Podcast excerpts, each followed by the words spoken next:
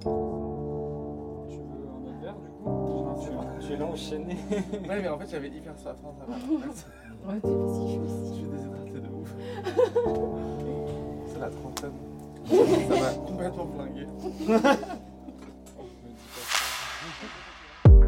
Chant libre.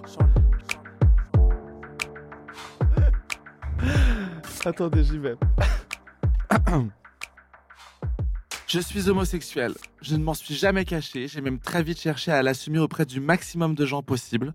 Pas parce que je ressentais le besoin que les gens sachent que j'aimais les garçons, mais parce que je sentais que si je ne faisais pas le premier pas, si je ne désamorçais pas moi-même ce moment, j'allais devoir passer ma vie à faire mon coming out, à appréhender la réaction des gens. Même quand j'ai commencé à faire de l'humour et à exposer publiquement mon personnage, je n'ai jamais cherché à cacher ce que j'étais. J'avais passé mon enfance et mon adolescence à chercher autour de moi des gens, des acteurs, des chanteurs auxquels je pouvais m'identifier en vain. Je me disais, maintenant que tu es un peu connu, on va te cataloguer, tu vas être le fameux PD de service, le quota. Tu vas devenir ce fameux noir qu'on voit au milieu des photos dans les meetings de Marine Le Pen. Et puis je me suis aussi dit, aujourd'hui, pour certains, je peux être cette personne libre, fière, qui assume qui elle est et qui aide les autres à s'affranchir. Cette personne que j'ai longtemps guettée à la télévision, qui aurait pu me rassurer, me dire que oui, tu as le droit d'exister, alors j'aurais tout gagné. Parce qu'on a beau dire que les mentalités ont évolué, moi je crains toujours de prendre la main de mon mec dans la rue, de devoir supporter le regard insistant des passants. Il y a toujours ces personnes qui savent pas de quoi elles parlent pour te dire que va quand même vachement mieux qu'avant. J'ai un pote, moi, il s'appelle Jacques Emmanuel. Bon, c'est pas un bon pote. hein.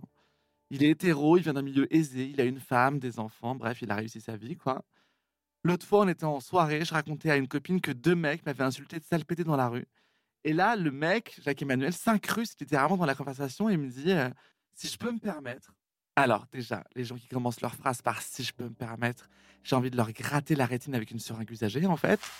Et il enchaîne en me disant Attends, ça va quand même vachement mieux qu'avant, euh, on vous voit partout, même dans Plus belle la vie. Non, mais c'est un malade, le mec, en fait. Voilà, donc je tiens à vous rassurer. Je m'appelle Tristan Lopin, j'ai 34 ans, je suis homosexuel, et si toi qui écoutes ce podcast, tu t'es ou te poses la question aujourd'hui, moi je te le dis, tu as le droit d'exister.